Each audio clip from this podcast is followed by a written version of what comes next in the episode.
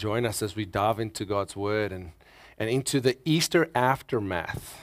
Okay, so kind of a thought that I uh, came up with, and I was just thinking of, you know, Easter just always comes so fast, and then it goes, and and and then it's almost like a, a afterthought. And I want to, like the like the the holy men of old used to say, I want to tarry a little on the Easter topic, and just consider a couple of real poignant questions. And the first is, what is Jesus doing after Easter in your life? And the second is, is what are you doing after Easter? Um, we're going to look at, at some scriptures today in the Bible, what, what, what was going on after Easter. Um, and last Sunday was just incredible. We had such a such an incredible uh, uh, reminder of the work that Jesus accomplished on the cross. Not only did he pay the price that you and I are, you know, supposed to pay because of our sin, he paid that on our behalf, but also he took the stone away on our behalf. And that's the effort of the, the walking in to the victory that he has bought on our behalf. And so literally it's just something you and I have to realize has been done for us and we have to stand in that victory until it manifests. Sometimes it takes a while. Sometimes there is things that you challenges that you experience, but the victory has been established and you have to walk into it by faith. Um, but there's a big kind of gap between after Easter, the Easter resurrection Sunday, and then Pentecost Sunday. It's typically 40 days, and it, Jesus was on earth uh, in this 40 days doing a couple of things. And I want to look at that. And uh, we're going to divide this sermon uh, up into kind of like a 1.0, 2.0 deal because I have too much to say for the one sermon.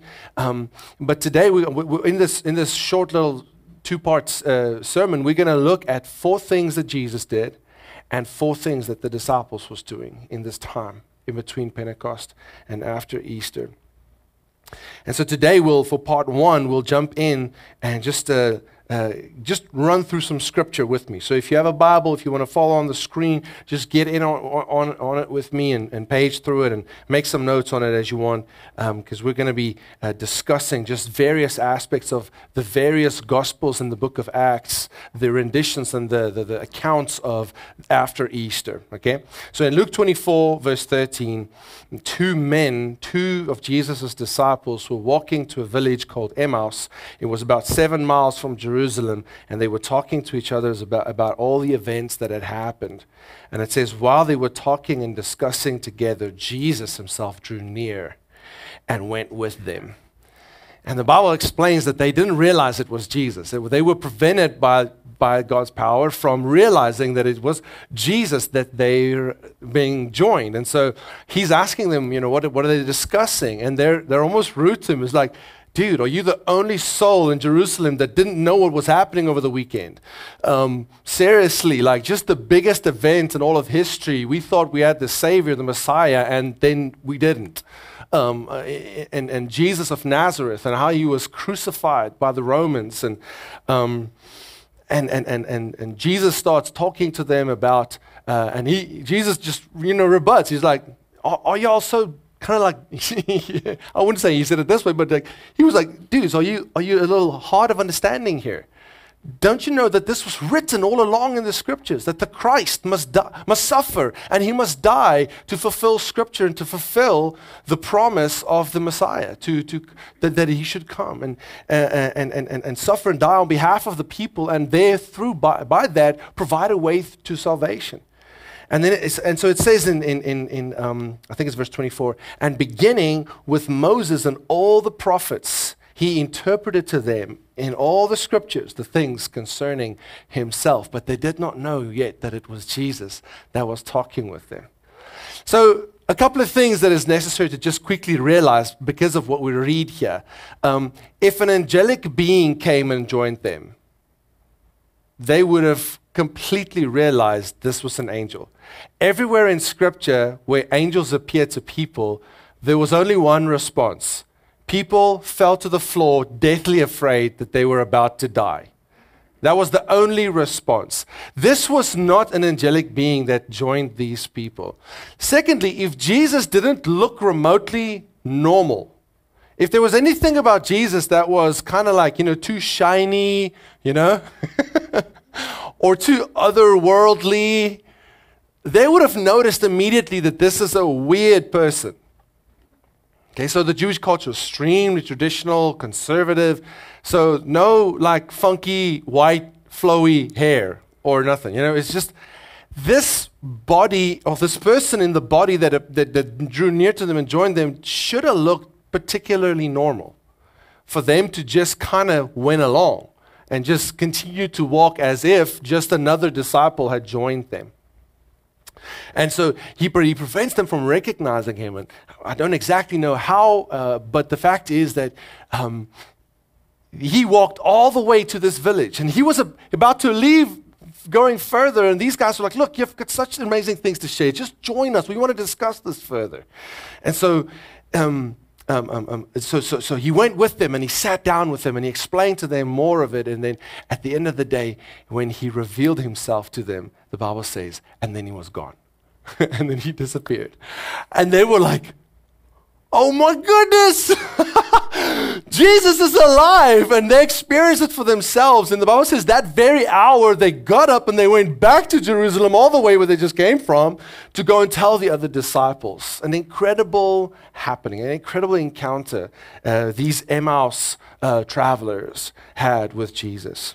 In Acts 1, verse 3, we hear um, uh, Luke, the apostle, uh, uh, uh, write the following. He said, He presented himself alive to them after his suffering by many proofs, appearing to them during 40 days and speaking about the kingdom of God.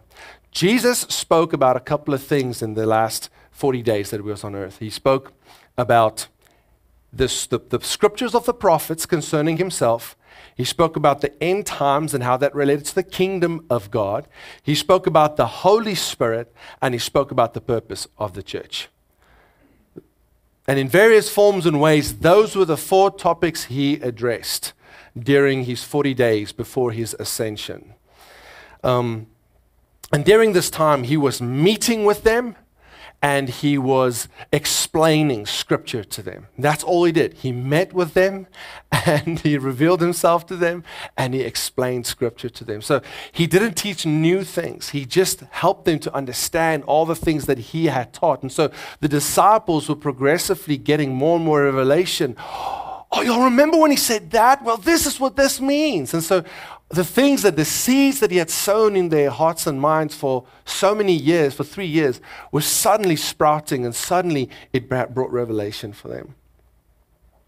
But not without a lot of confusion and a lot of um, just way confused and mixed emotions. So, so just imagine for yourself for a second. I mean, you know, here Jesus starts appearing to them after they had just witnessed him die, all right? We're talking about the aftermath of Easter. This had to have been like, I mean, it wasn't just a normal thing, you know, for people to rise from the dead. Sure, Jesus raised a couple from the dead, um, but they were absolutely noteworthy miracles because they, it, it's not normal. But Jesus starts meeting with him and giving him these assurances that he is alive. And so news starts spreading, and some believe and others are skeptical, and, and they're having these private conversations among themselves, but you don't see any public things starting to happen just yet.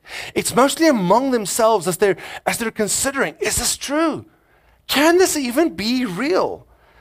And you know, uh, some haven't heard, and, and they're still sad. They're just like these Amos travelers, Emmaus travelers. They were like, oh man, we thought we had it. And now we just have nothing, y'all. And Jesus comes and he tells them, no, you have something. And, and, and their whole lives change in an instant. And they go to the disciples, but the disciples don't believe him. Would you have believed him? Come on, honestly. Would you have believed if somebody told you, look, that person that you saw tore to pieces, literally beyond recognition, the Bible says, in a, in a, in a, a place in Isaiah, one of the prophecies, marred to a point where you could not recognize him from the man he was before, what you saw on the cross. And all of a sudden, here a person that has maybe a slightly different appearance, but definitely does not look like somebody who just came off a cross. He's meeting with people and explaining the scriptures about him. It must have been so confusing. Must have been absolutely, sometimes just like scary. Here, Jesus is telling you, I'm alive, and yet you saw him die. You know, many people are superstitious, and I can imagine that there were rumors and there were things that people go, man, that's just a conspiracy theory, man. Y'all, y'all, are, y'all are smoking something. I don't know if they had weed at that time, but surely somebody tried to smoke something because that's just humankind, right? Gotta smoke something.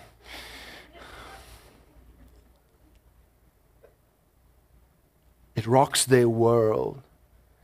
And so they are immersing themselves in these conversations, these private considerings, studying scripture, reading. Can it be?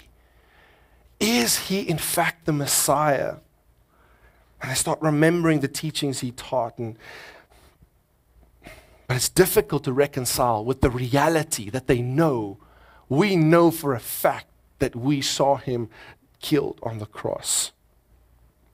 You know, I remember a time when I was a student, when um, in college, uh, 18 years old, I, when my eyes first really opened to the gospel. It's like I grew up in Christian tradition, and I, I was actually born again when I was 12, when I gave my life to, to the Lord. But it was like when I, when I, when I went to college, and I, um, uh, we started seeing suddenly, because of the ministry that we were involved in, what Scripture was truly saying to us as man. And, and, and we started realizing the whole point of grace and, and, and how to access it. And, and all of a sudden, the scriptures just started opening up to us. And I remember we spent literally days just not studying or doing college work, but just like we're in everybody's rooms. Did you read this? Did you read the Bible says this?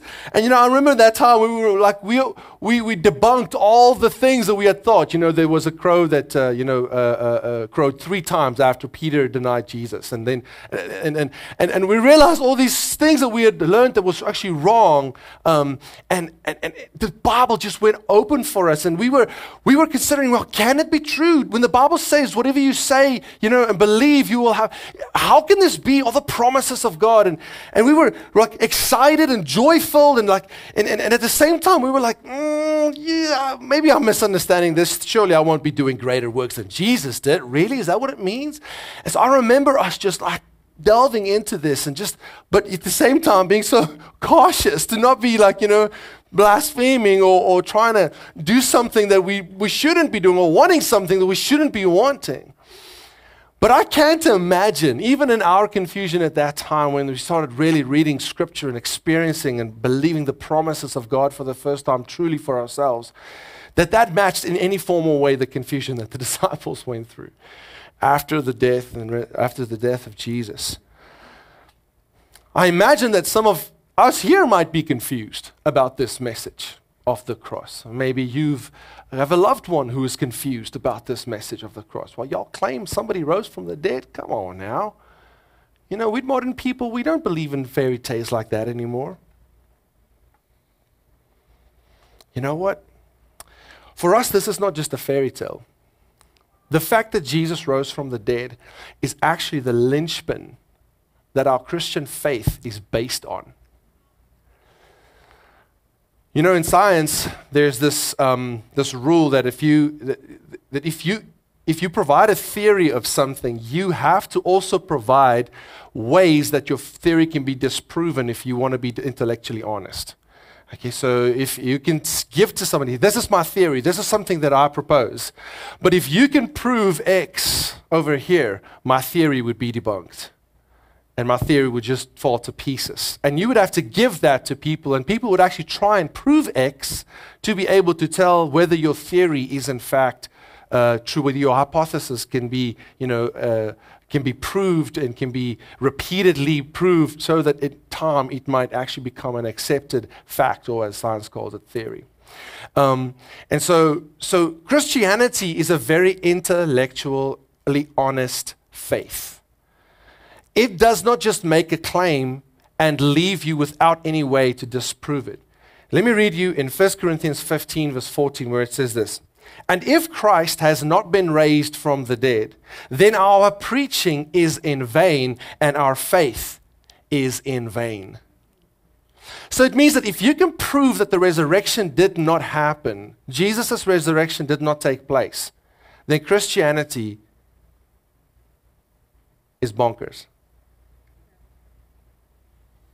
all the beauty, all the amazing claims of forgiveness and grace and heaven and uh, you know the afterlife and all, all of that rests on this one thing. Jesus was resurrected. And that's also why it's so important that your faith has to be based on a Jesus that died and was resurrected. And if anybody preaches to you a Christ that's different from that, that Christ is a pseudo Christ. It's a copy. It cannot save. Because unless Jesus rose from the dead, none of us will. There has to be a resurrection. Okay? So for us, this is a very important claim. Christians claim that Jesus rose from the dead. But I want you to be confident in this claim. I don't want you to just take this claim as a statement of faith because we have many evidences that point to the fact that this is not just a you know, thumbsuck idea. Well, you know, we wanted a savior, we had someone, he died, but so we just kind of made up a story that he's resurrected so we can continue with our thing. We want to be intellectually honest. We want to be more founded than that. But if you're like me, you came to believe in Christ on account of the scriptures, the testimony of scripture, and the testimony of others who had given their lives to the Lord. You may not have had to figure this out, but there are those who, before they can accept Jesus as their Lord and Savior, they have to settle this thing. They have to settle in their hearts. And I had to later in life, during a crisis of faith, settle many of these things even after I'd put my faith in Jesus whether he's in fact real, whether God in fact exists, whether Jesus was a man that died, rose from the dead, and can substantiate the claims of his divinity that he made, and is therefore able to provide me with the salvation that he claims he's able to do through me submitting myself to this doctrine, to this teaching of Christianity. And so today I want to talk to you if you're in a place of struggle that, man, I, it's after Easter and, and yet I'm still, geez, this a resurrection thing. I don't know, I'm not too sure. I want, I want to give you some, some things to think about that'll maybe help you to cross over the intellectual blockage that you have to believing in what Jesus provided for us on the cross. Now, the things I mention here, I will refer to Scripture, but they're not proven from Scripture. The things I'm going to mention, five things that historians and scholars have all agreed are minimal facts that are corroborated by history, secular sources, and writers, poets, and, and, and, and political uh, uh, commentators, and, and, and, and the likes. These were events um, these were things that happened that was commented on by people that were enemies of the faith, but also just people that were kind of like impartial observers. They didn't have a, a matter whether Christianity succeeded or did not succeed, um, but they were just observing things and they were making comments and they were writing these things down. And, and, and all of these five things can be proven without using scripture. And that's an important thing for you to know. If you're intellectually honest, you have to consider evidences that point to a specific, to a particular outcome. And I'm asking you to at least consider these evidences as they corroborate the story of Scripture that Jesus was a man that lived really in history. In history, it's proven uh, of, his, of his story and his claims. And let's, let's go into them. Historians and, historians and scholars accept these five minimum facts as evidences to the resurrection of Jesus. In other words, if you consider all these things and you realize that they are true, the best explanation of these events that took place must be that Jesus actually did rise from the dead. The first one is Jesus was a man of history, he actually lived. Jesus was not a, a mythical figure that somebody made up. Jesus was a man of history. He lived in history, um, and he is recorded as, be, as being crucified by, Roman, by a Roman authority. So Jesus died by crucifixion. And this is not something that the Bible has to prove, this is proven in history. But 1 Corinthians 15 says this. And this is Paul writing. And remember who Paul was. Paul was first Saul of Tarsus. He had like a, like a dual identity. Sometimes we call my wife Esther, and sometimes we call her Esmery.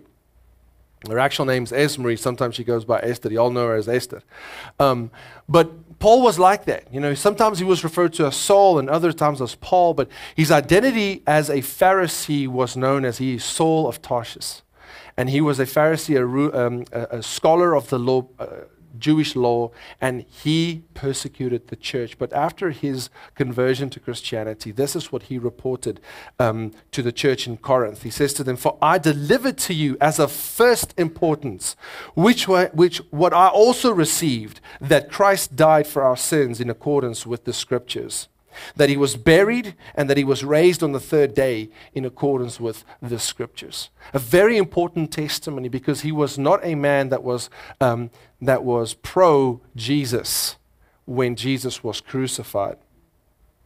So Jesus lived and died on earth by Roman crucifixion. It's a fact. So there was a man called Jesus and he did die. The second thing is he was buried, and that tomb was found empty two days later. This is a historical fact. It is corroborated and attested to by so many.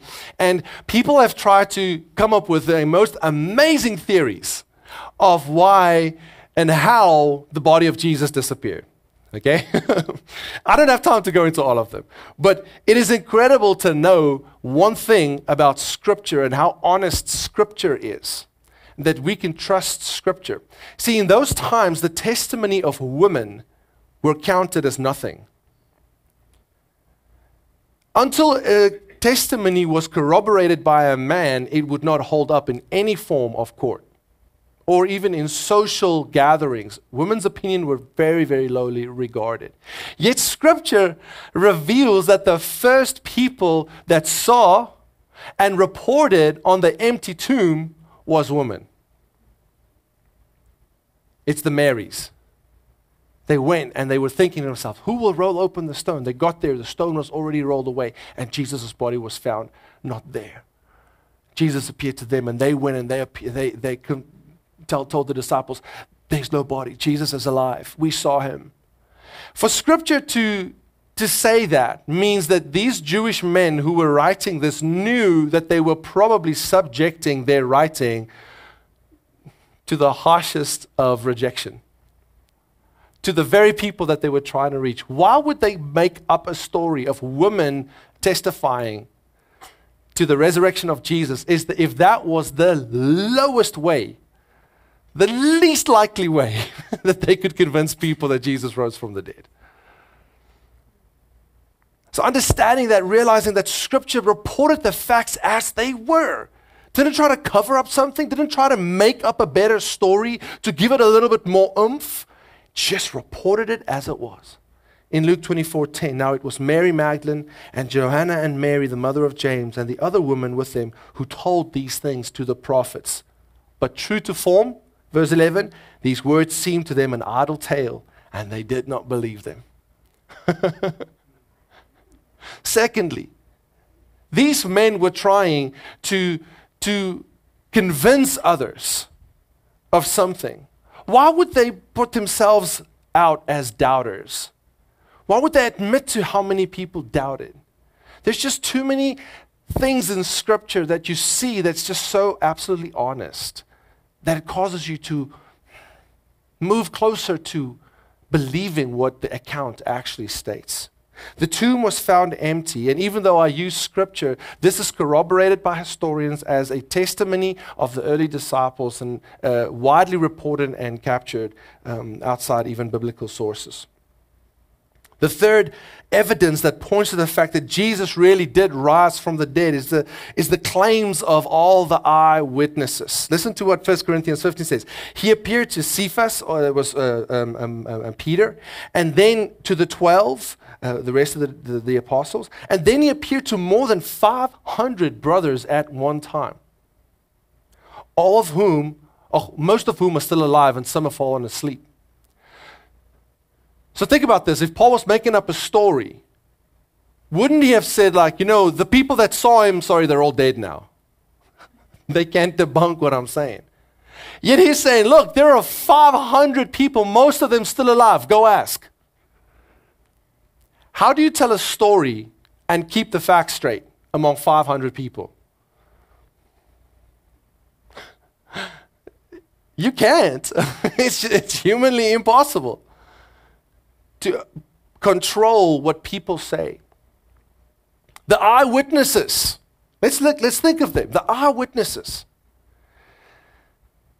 Of all the people in history that have testified to their faith into the reality of Jesus being alive and being alive in them and having changed their lives. From those very early disciples, all through the centuries, never once in 2,000 plus years has it ever been recorded that anybody confessed to the fact that this was, in fact, just a made up story. It has never been confessed. Has some fallen under the pressure and weakness in their faith and recanted their faith? Yes, that has happened. But has anybody under pressure ever admitted that this was a hoax? You can't find it. It's nowhere written in. And, and, and think about this you only had to have one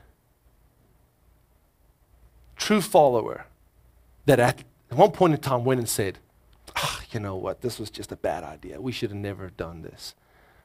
We thought it was a joke and we would run with something, and now it becomes so big we can't stop it. You just needed one. But you have never, ever, ever anywhere found it a critic or anybody claimed that they had turned somebody that, that claimed to be, to be of Christ to say and to admit that this was a hoax. The claims of the eyewitnesses, let's look at the type of circumstances they had to endure. They were So let's, let's, let's consider a lie. If you tell a lie, to whose benefit is the lie? Usually to yourself, right? Lies are for self protection, lies are for self benefit. So if these boys were lying about Jesus, there should have been some benefit to theirs, right?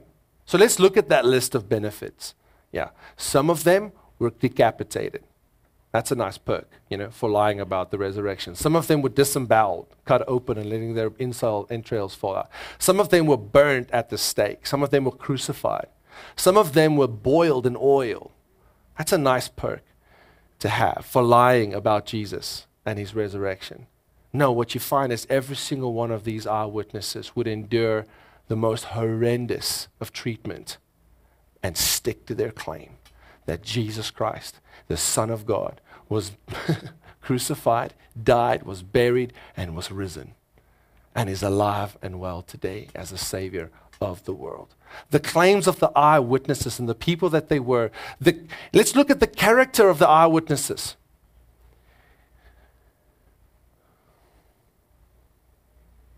Did I put a quote up there for the character of the eyewitnesses? Just go on one, one, one verse further, uh, one slide further.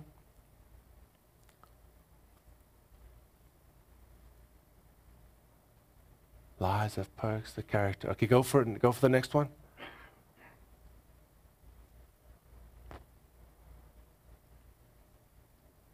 Go for the next one. I want to read that one to y'all. This one. Oh no, it's not that one. Okay, never mind. Don't worry. Go back. Go back one more. Go back. Go back one. but let's look at these these eyewitnesses, um, the character that they showed right before Easter. They were fear filled, shame filled group of men who knew that they had let their master down, they had betrayed him, they had abandoned his side, and they were in hiding, the Bible says. And somehow after Easter, shortly, something started changing in them. They started realizing something, and not even two months later, these boys emerges as these world-changing mission society that just hasn't stopped since. And you have to ask yourself, how can a group of people that had just abandoned the, the leader of their movement been so convinced that they were going to be next, been in hiding, what changed? What changed? That all of a sudden they were just emboldened and they were just willing to die for their cause. You have to realize that it's probably because they experienced something real.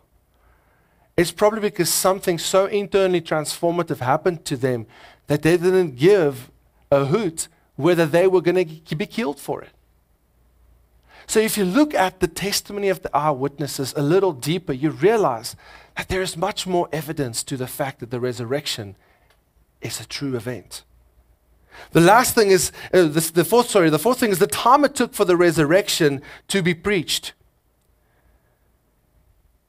If you look at the time and place where they started preaching the resurrection, you'd think they're mad. For people who would want to come up with a story, would be better off taking their story to some unknown place where there is nobody that had experienced the events, where there was nobody that could contradict them, where there was nobody that could say, hey, I was there, y'all are talking baloney. And, and then come up with all their story and started devising their little tale and refer to a place where those people weren't at, they didn't know how things worked there. They would have been better off spinning that story in a different place. Yet you see these guys in the very place where a couple of days earlier, maybe weeks, Jesus was resurrected, starting to spread a news that he was alive.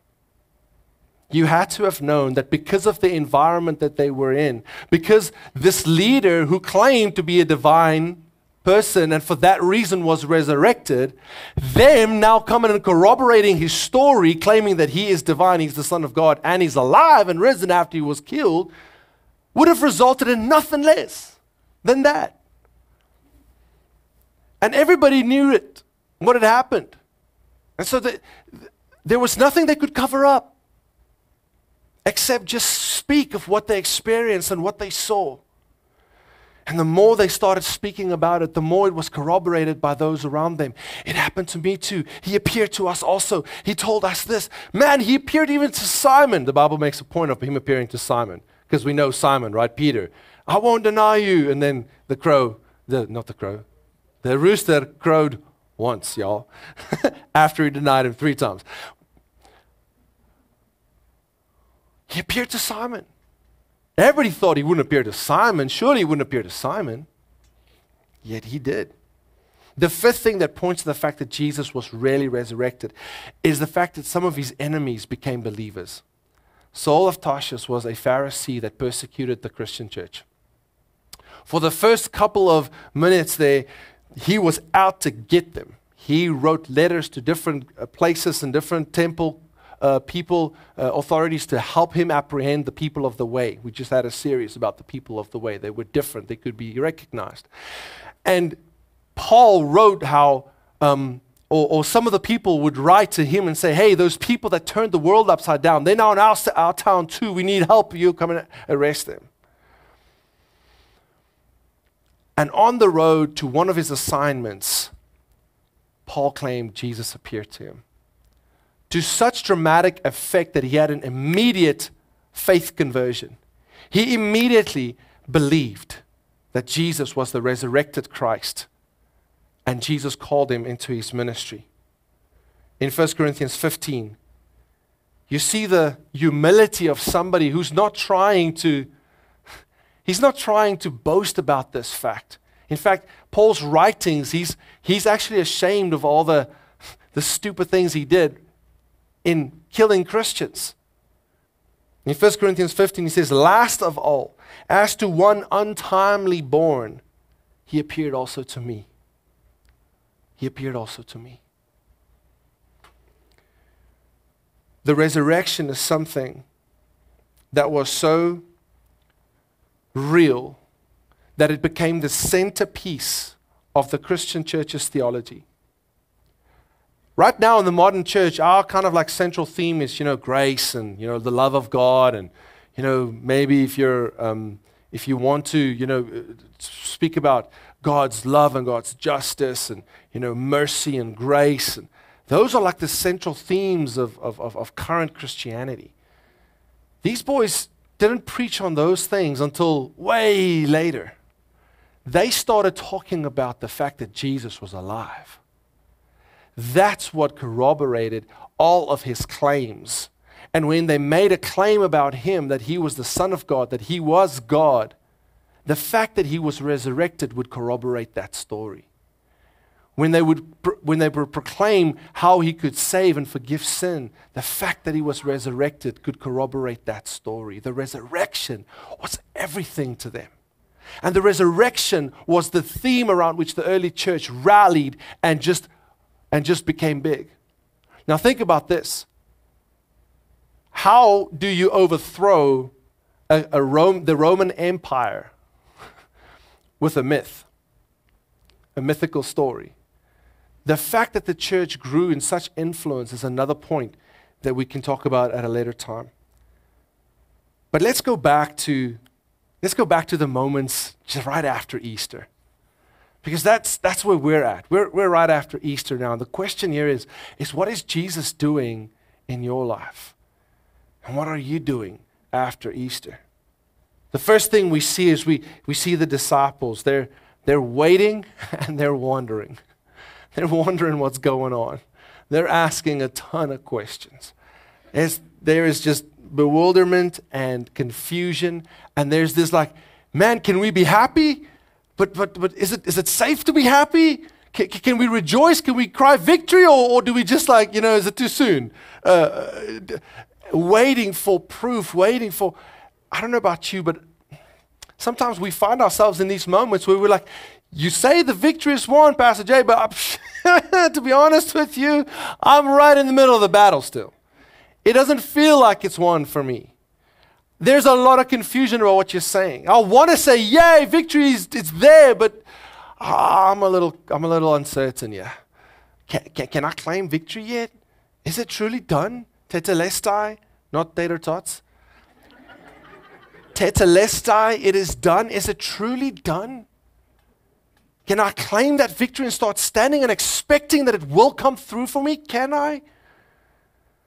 We often find ourselves in these places of waiting, waiting for promises to come through, waiting for prayers to be answered. And if you're in that moment, you're in no bad company. because the disciples were there and they saw Jesus resurrected and still had such difficulty just settling in their hearts that this is true. John 20, 19 says this On the evening of that day, the first day of the week, the doors being locked where the disciples were for fear of the Jews, Jesus came and stood among them and he said to them, Peace be with you. So just live that moment, all right? We're, we're literally believing that we're next. Everybody knew that we were Jesus' disciples. We were very public about that because we were proud of this revolutionary movement, y'all, that was about to overthrow the Roman government, right? Because that's what they thought. They, they thought Jesus was going to get rid of the Romans and restore the kingdom back to them as, as, as Jews. They were going to be able to govern themselves again. Remember, these guys weren't saints. Okay, they were just humans. They, they interpreted everything as humans. They interpreted as normal people. They had what, they had what they have as their context, and they thought to themselves, well, if somebody's going to come save us, surely it'll be from these oaks, you know, with the, with the funky dresses. They wouldn't have known about the cosmic battle of good and evil, the kingdom of darkness, the kingdom of Satan, because that wasn't their reality. They just saw the Romans. They were the oppressor. They need to go. And the weird thing is that Jesus almost spends no time on the oppressor. But he does inside of them such an internal work that makes them stand up so powerfully under that oppressor that eventually throws over the very thing that oppressed them. What needs to happen in your and my heart here today? What is Jesus wanting to do for you after Easter? that makes you stand up under whatever is pushing you down. But Jesus understood this confusion and he wasn't at all had he wasn't at all looking down on that. He was completely in tune with their reality. And so when he appears to them, he says to them, Peace, peace to you. Let the peace of God just rest on you right now. But I, I hear what y'all are saying. I'm, I'm, in, I'm, I'm in the middle of the war of my life, and you want me to receive the peace. The peace now. There's no time for peace now. I'm fighting. Jesus wants you to know that there is now peace. Because when his kingdom comes and takes governance of your situation, it brings peace and it brings joy, but then it brings his order. So, so in this moment, Jesus, it's just incredible. They're seeing a resurrected person, y'all. They just saw him dead. Now he's standing here, and guess what he's asking for them? Y'all have some fish? I'm kind of hungry here. and I, I can just imagine they're like, get some fish. Oh, okay, okay, okay, I'll get some fish. It had to have been an incredibly mind blowing moment. And while they're all just stunned in silence, Jesus starts eating the fish. Ghosts don't eat fish, y'all. Jesus ate physical food in front of them, digested it, and it wasn't on the floor when he was done.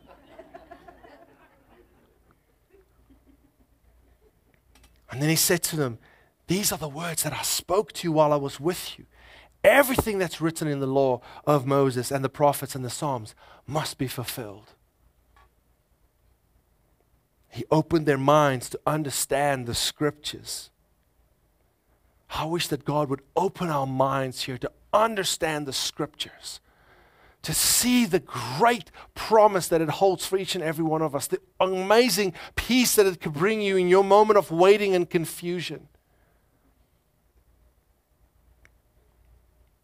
Another translation says it this way The disciples were ecstatic yet dumbfounded, unable to fully comprehend it.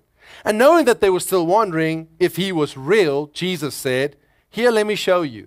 Give me something to eat. They handed to him a piece of broiled fish and some honeycomb, and they watched him eat it. I'm sure there was some nervous laughter. you know, I'm sure there were some tears of disbelief. Can I trust this? I need this so much, but can I trust this? That might be where you find yourself here today as well. As the disciples were coming to grips with these two conflicting realities, they had just witnessed the most horrifying execution of their leader, and boom, here he's standing right in front of them asking for food and breaking open the scriptures. I understand. It's understandably unbelievable what they experienced. And you might be in a place now where it's, I understand how unbelievable this thing might sound for you. The beauty of it is that Jesus didn't do this once. He kept meeting and he kept on explaining. Um, for 40 days, you see him meet with different people, different places. He meet with the disciples. Thomas wasn't there. Why? Because he wasn't listening, y'all. He should have been there, but he was out doing something. Guess what Jesus does? He waits for Thomas to be with them and he appears to them again.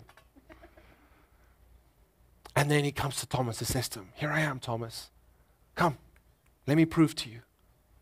Put your fingers in the place where I was pierced. I need you to believe me. Jesus was patient, he was persistent. Let me tell you, Jesus is patient and persistent with you too. He wants you to believe. He wants to reach your heart. He wants you to uh, uh, overcome the obstacles to your faith. Because if you don't, you'll be left in waiting and wandering land.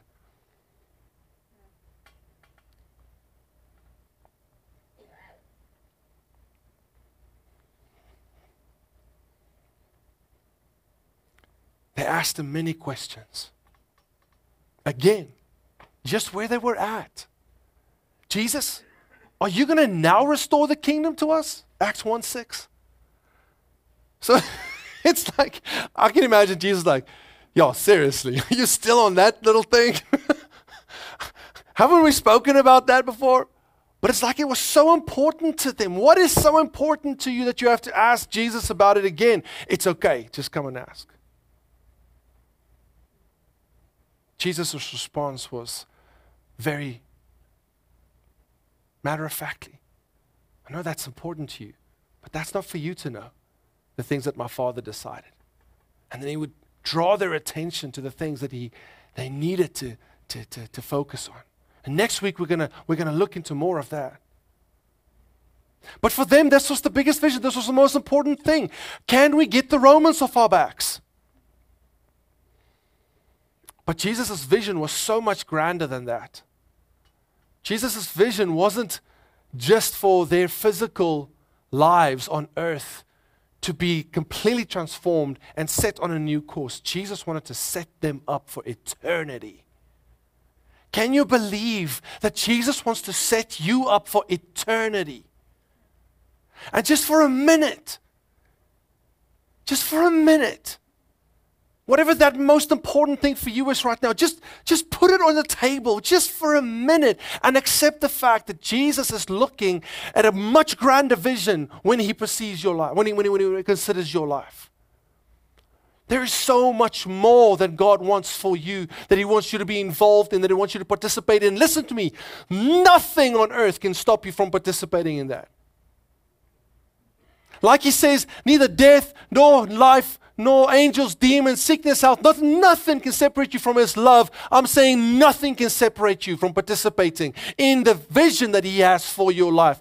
No physical infirmity, no economical infirmity, nothing can hold you back from participating in Jesus' vision for your life. But until you put down your vision, His vision won't come alive.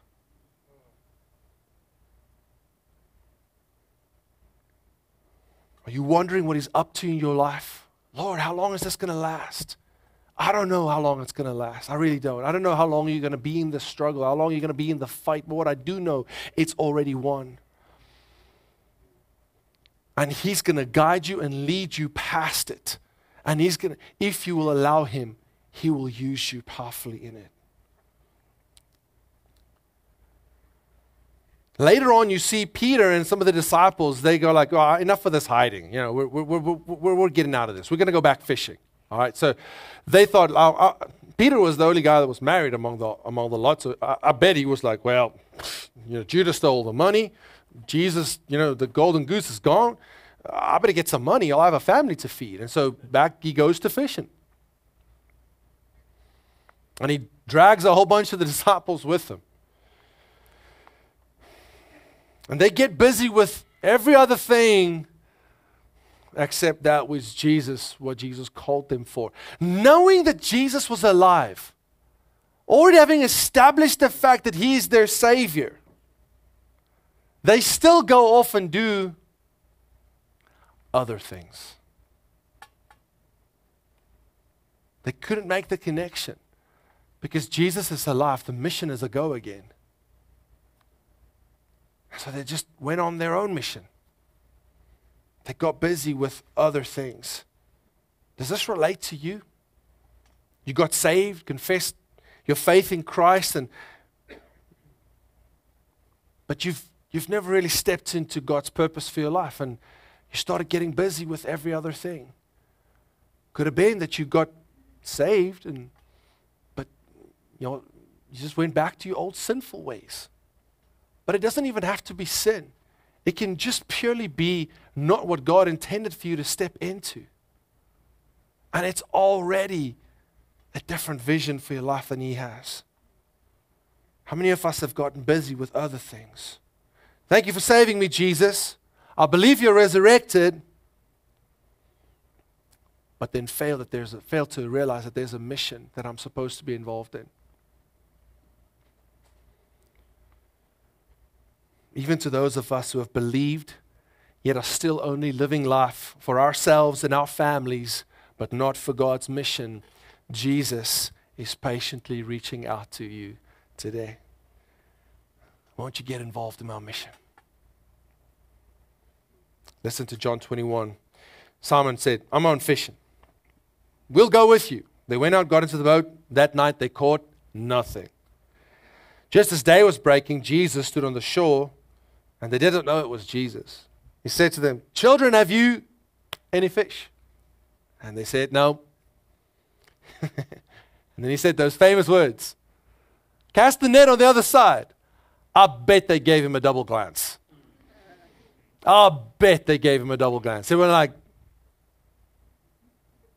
this sounded vaguely familiar. Like, remember, this is now probably three years ago, right? That this happened.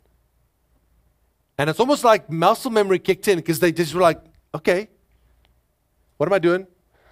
Throwing it onto the other side. All the while, just wait, something's happening. The Bible says, and now they weren't able to haul it in because of the quantity of fish. You know what blesses me? They were busy with every other thing that Jesus did not call them to do. Guess what Jesus does? He helps them be successful. Get this, y'all. Success does not mean you're in the will of God, it just means that you're in His love. God will help you because He loves you. Not because you're doing what He has called you to do exactly, but when you step into what He has called you to do. Let me tell you this.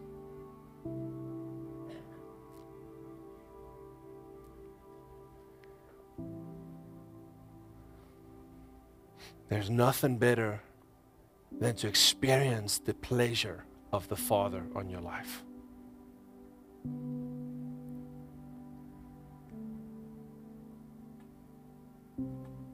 I just love how Jesus is just so nice to them. You can't say it any other way. He's just so nice to them.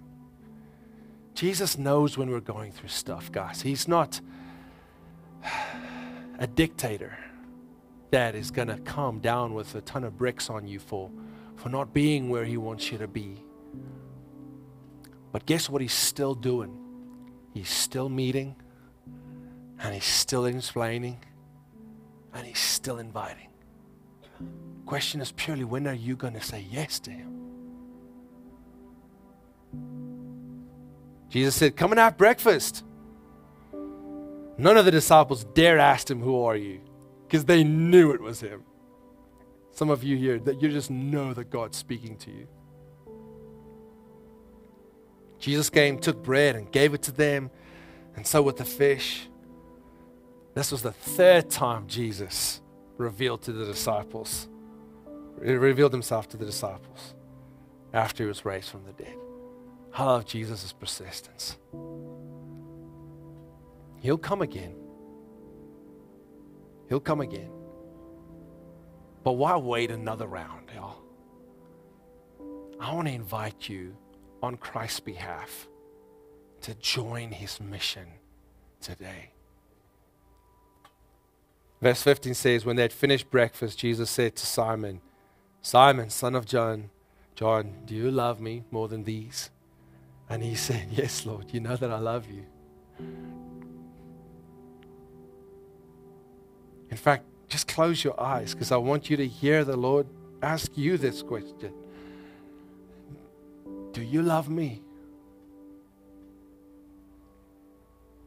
And he said to him, Feed my lambs.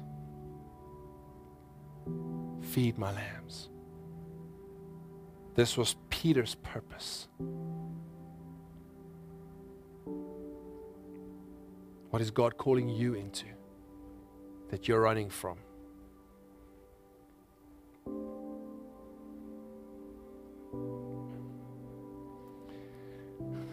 Those of you who haven't accepted Jesus as your Lord and Savior, I want to I want to just say to you continue waiting and wandering on Him.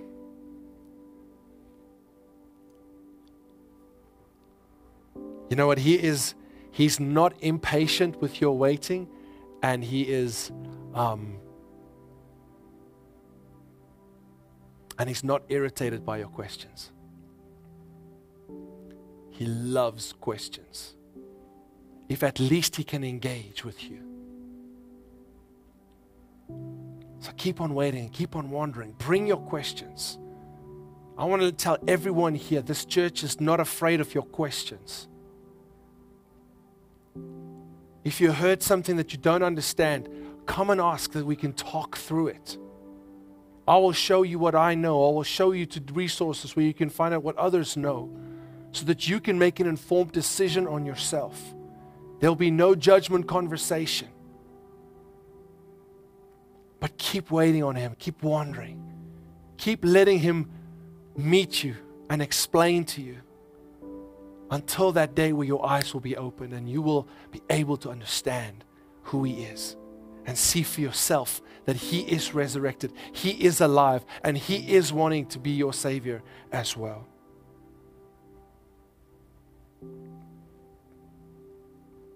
And for those of you who are kind of successful right now and feel like, man, I don't really need Jesus' help right now, I really pray that you will keep on waiting and allowing Jesus to meet with you and show you the grander vision. Your current success is not com- nothing compared to what He wants to achieve through you. But you don't get to see that until you say yes. you don't get to get involved in that until you actually just joins in with His mission. But for all of you, after Easter, Jesus is visiting with each and every one of us.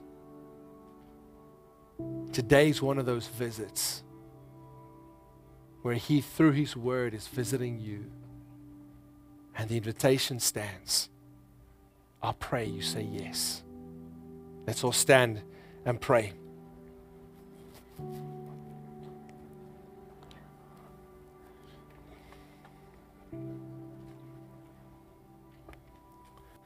Lord, we want to say we're, we're thankful we serve a God that can raise the dead, that have risen from the dead himself, because no other faith provides any hope, any true hope for what comes after. Lord, your promise is substantiated by your own actions. Thank God you are a God that is greater than life that is bigger than life, that is grander than what our understanding can make uh, sense of. I wouldn't want to serve a God that, that, that, that is just understandable, that I can just grasp and, and, and, and figure out. Because if I have such a God, what about the things that I I don't understand and haven't figured out. Who, how can a God that is so simple help me with the, the complex things that I wonder about? Thank you that you are a God that knows everything. And when I don't know, I know you know, and I can entrust that to you and ask you to guide me to where I don't know that I need to go. Jesus, thank you for dying on the cross and rising from the dead. We declare your resurrection. We believe you rose from the dead, proving that you are the Son of God and that you can offer salvation to all who would believe in what you did.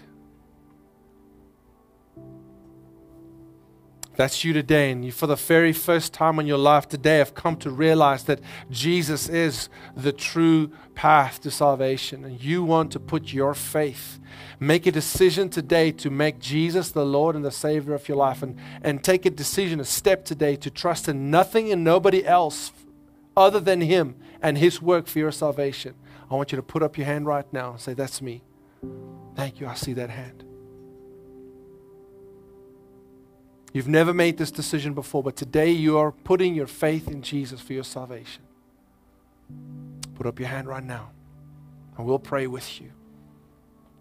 Celebrate this moment. For the sake of our friend in the back, let's all pray a prayer of faith and dedication of our hearts to Jesus. You all join me out loud as you and I pray? Let's say, Father God, thank you for sending Jesus,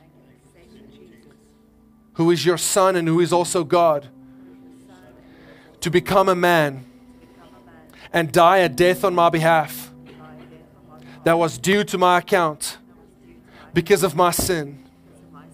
Thank you that you paid the price for me, Jesus. I believe that you died. I believe that you rose.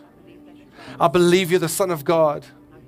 And I believe that today you have uh, um, made me become born again so that I might be a son of God too.